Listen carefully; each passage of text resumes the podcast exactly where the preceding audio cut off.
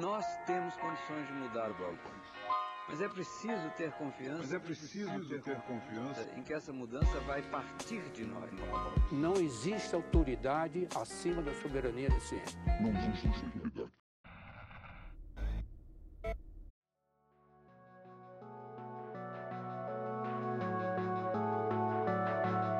Bem-vindos ao Nós da Nutrição, o seu podcast sobre nutrição e seu contexto na vida contemporânea. Aqui quem fala é Pablo Couto e está começando a edição de agosto do Quebra-Nozes, o quadro de coletâneas de notícias relevantes no cenário de alimentação e nutrição. Vamos para a primeira notícia.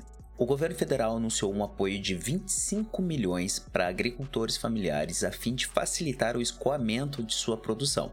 Esse recurso será utilizado para adquirir alimentos dos agricultores e direcioná-los para cozinhas comunitárias e solidárias. A Companhia Nacional de Abastecimento, CONAB, será a principal responsável pela compra dos alimentos. O anúncio foi feito durante o lançamento do Plano Brasil Sem Fome, que busca eliminar a fome no país, reduzir a pobreza extrema e promover a inclusão socioeconômica. O plano envolve múltiplas ações de diversos ministérios e visa transferir renda para as famílias, incentivar a produção, especialmente na agricultura familiar, e garantir segurança alimentar e nutricional, incluindo a criação de cozinhas solidárias para atender a população vulnerável. Aqui cabe um breve parênteses sobre a Conab, foi retomada a compra e estoque de alimentos nesse último ano. Essa importante ferramenta de regulação de preços de alimentos do mercado brasileiro estava em sucateamento e impossibilidade de agir como uma ferramenta contra a insegurança alimentar. Eu vou deixar linkado uma ótima reportagem do ano de 2019 de João Pérez e o Vitor Mattioli do Joio, o Joio Trigo, se vocês não conhecem, é um podcast sobre alimentação e nutrição, eles trazem nessa reportagem à tona a flagrante venda de 27 das 92 unidades da Conab e como isso impactou nas condições do avanço da fome. E outra coisa que é importante ressaltar é que nesse período também ocorreu o quase que completo desabastecimento de arroz da produção nacional para exportação, um anunciado crime contra a soberania alimentar do Brasil. A gente inclusive trouxe essa notícia aqui no Quebra-Nozes no período. Dito isso, vamos para a próxima notícia. O Brasil lidera na oferta de alimentos escolares na América Latina e Caribe. De acordo com a pesquisa, abre parênteses, o estado da alimentação escolar na América Latina e Caribe, fecha parênteses, divulgada em agosto, o país fornece refeições para 40,2 milhões de crianças, representando metade das crianças beneficiadas na região onde mais de 80 milhões de estudantes recebem alimentação escolar. Essa iniciativa faz parte da Coalizão Global da Alimentação Escolar, que visa fornecer refeições saudáveis e nutritivas para todas as crianças em escolas até 2030, conforme os Objetivos de Desenvolvimento Sustentável da ONU. O Brasil é reconhecido por seu programa de alimentação escolar, que prioriza a compra direta de produtores da agricultura familiar desde 2009. E ainda falando sobre o nosso queridíssimo Programa Nacional de Alimentação Escolar, que é outra ferramenta importantíssima de combate à insegurança alimentar, que a gente vai trazer a próxima notícia. A Aliança pela Alimentação Adequada e Saudável divulgou uma notícia sobre uma parte da análise da pesquisa, aspas, Conta pra gente, conselheiro, aspas, realizada pelo Observatório da Alimentação Escolar, OAE, onde foi observado dificuldades nas vendas da agricultura familiar ao e a falta de apoio do poder público. No texto é descrito que os conselheiros, incluindo mães, pais, professores, agricultores, nutricionistas e membros de ONGs apontam a falta de vontade política das autoridades públicas como uma das principais dificuldades para restringir alimentos ultraprocessados nas escolas e cumprir a obrigatoriedade de utilizar 30% dos recursos do FNDE, o Fundo Nacional de Desenvolvimento da Educação, na compra de alimentos da agricultura familiar. A pesquisa também revela que 90% dos conselheiros concordam com as restrições de ultraprocessados nas escolas. Além disso, a falta de apoio do poder público e a falta de capacitação são desafios adicionais. E 24% dos entrevistados conhecem conselheiros ameaçados ou assediados por autoridades públicas, A pesquisa destaca a necessidade de formação continuada para conselheiros e melhoria na comunicação dos órgãos de controle para combater essas barreiras e melhorar a qualidade da alimentação escolar. O link da pesquisa do AE vai estar tá na descrição, assim como todos os links utilizados para escrever esse roteiro, os links das notícias e os links das leis que a gente vai falar a seguir em outra notícia também. Agora, para a gente fazer um fechamento com saldo positivo nessa primeira parte das notícias de agosto, uh, vou trazer uma notícia muito legal que é a publicação da lei que formaliza a prioridade aos grupos formais e informais de mulheres na agricultura familiar no PNAE, e ela estabelece que pelo menos 50% das vendas da família devem estar registradas em nome da mulher.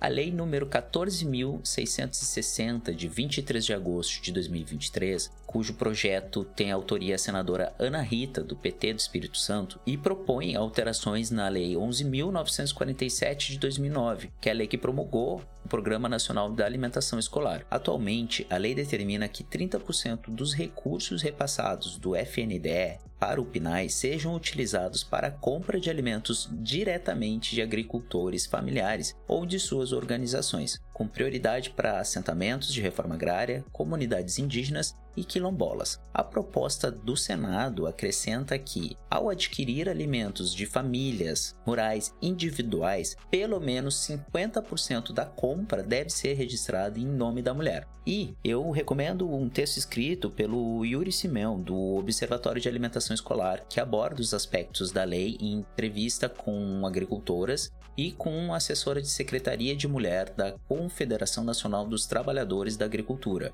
É um texto muito bom e ele complementa bastante intelectualmente o impacto e a relevância da lei sobre o cenário de desigualdade de gênero no campo. E agora a gente tem uma sessão estreante aqui no episódio de notícias, onde eu vou trazer um pouquinho do que foi abordado no podcast Nós Nutrição no mês de agosto. Eu quero tentar trazer isso em todo o episódio de notícias, afinal de contas, o que nós produzimos dentro do Nós Nutrição também é relevante para o cenário de alimentação e nutrição. No início de agosto, nós tivemos o Nós Comunica 77, da nutricionista Alessandra Bear, que discute sobre as questões relacionadas à problemática de elogiar o emagrecimento de alguém e a problemática em opinar o emagrecimento ou ganho de peso de uma pessoa que realizou cirurgia bariátrica. Logo depois, a nutricionista Luísa Laporta ela falou sobre açúcares e bebidas esportivas no Nós Comunica 78, levantando questionamento sobre a composição dessas bebidas esportivas com relação ao teor de açúcar, água e outros nutrientes. E com a indicação, esses dois episódios foram incríveis. E por fim, nós tivemos o episódio de agosto em comemoração aos 4 anos do Nós da Nutrição e Dia da Nutricionista. Nele falamos um pouquinho sobre o que faremos para conseguir continuar produzindo Nós da Nutrição e alguns outros desabafos e angústias de nutricionistas com relação a questões sociais e na produção de conteúdo digital em nutrição. Feito o merchan do Nós da Nutrição, a gente vai para o terceiro e último trecho de notícias relevantes no contexto de alimentação e nutrição. Países estão distantes da meta de eliminar a fome até 2030. Os países membros da ONU têm como meta eliminar a fome até 2030, um objetivo estabelecido em 2015. No entanto, essa meta está longe de ser alcançada. O mapa da fome, produzido por um braço da ONU, identifica que atualmente 111 países enfrentam uma situação crônica de falta de alimentos, ou seja, fome. Esse indicador leva em conta a prevalência de subalimentação, onde os alimentos consumidos são insuficientes para manter uma vida ativa e saudável, considerando países onde mais de 2,5% da população enfrenta essa situação. Os dados para o mapa da fome são obtidos a partir de um relatório anual das Organizações das Nações Unidas para uma Alimentação e Agricultura, FAO, que são produzidos desde a década de 1990. Esse relatório permite avaliar o progresso ou retrocessos das políticas destinadas a erradicar a fome e a pobreza extrema. Além disso, servem como um indicador para verificar o cumprimento das metas globais estabelecidas pela ONU para erradicar a fome e garantir que a população vulnerável tenha um acesso à alimentação segura e nutritiva. No caso do Brasil, os relatórios indicaram um retrocesso desde 2019, que levou o país a voltar ao mapa da fome em 2022.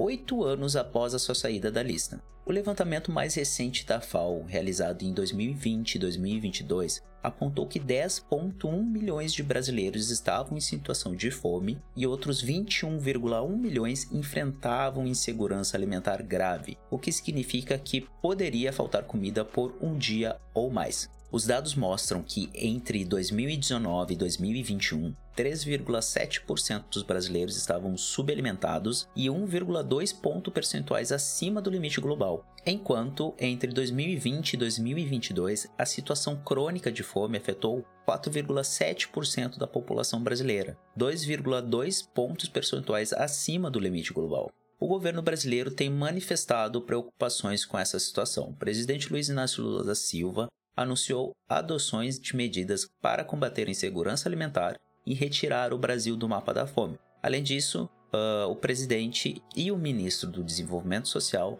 lançaram o programa Brasil Sem Fome, cujo nós já citamos no episódio hoje, que é um programa que inclui 80 ações com o objetivo de tirar o Brasil do mapa da fome até 2030, reduzindo o percentual de domicílios em situação de insegurança alimentar grave para menos de 5%. O plano se concentra em acesso à renda, promoção da alimentação adequada e saudável e mobilização para combater a fome.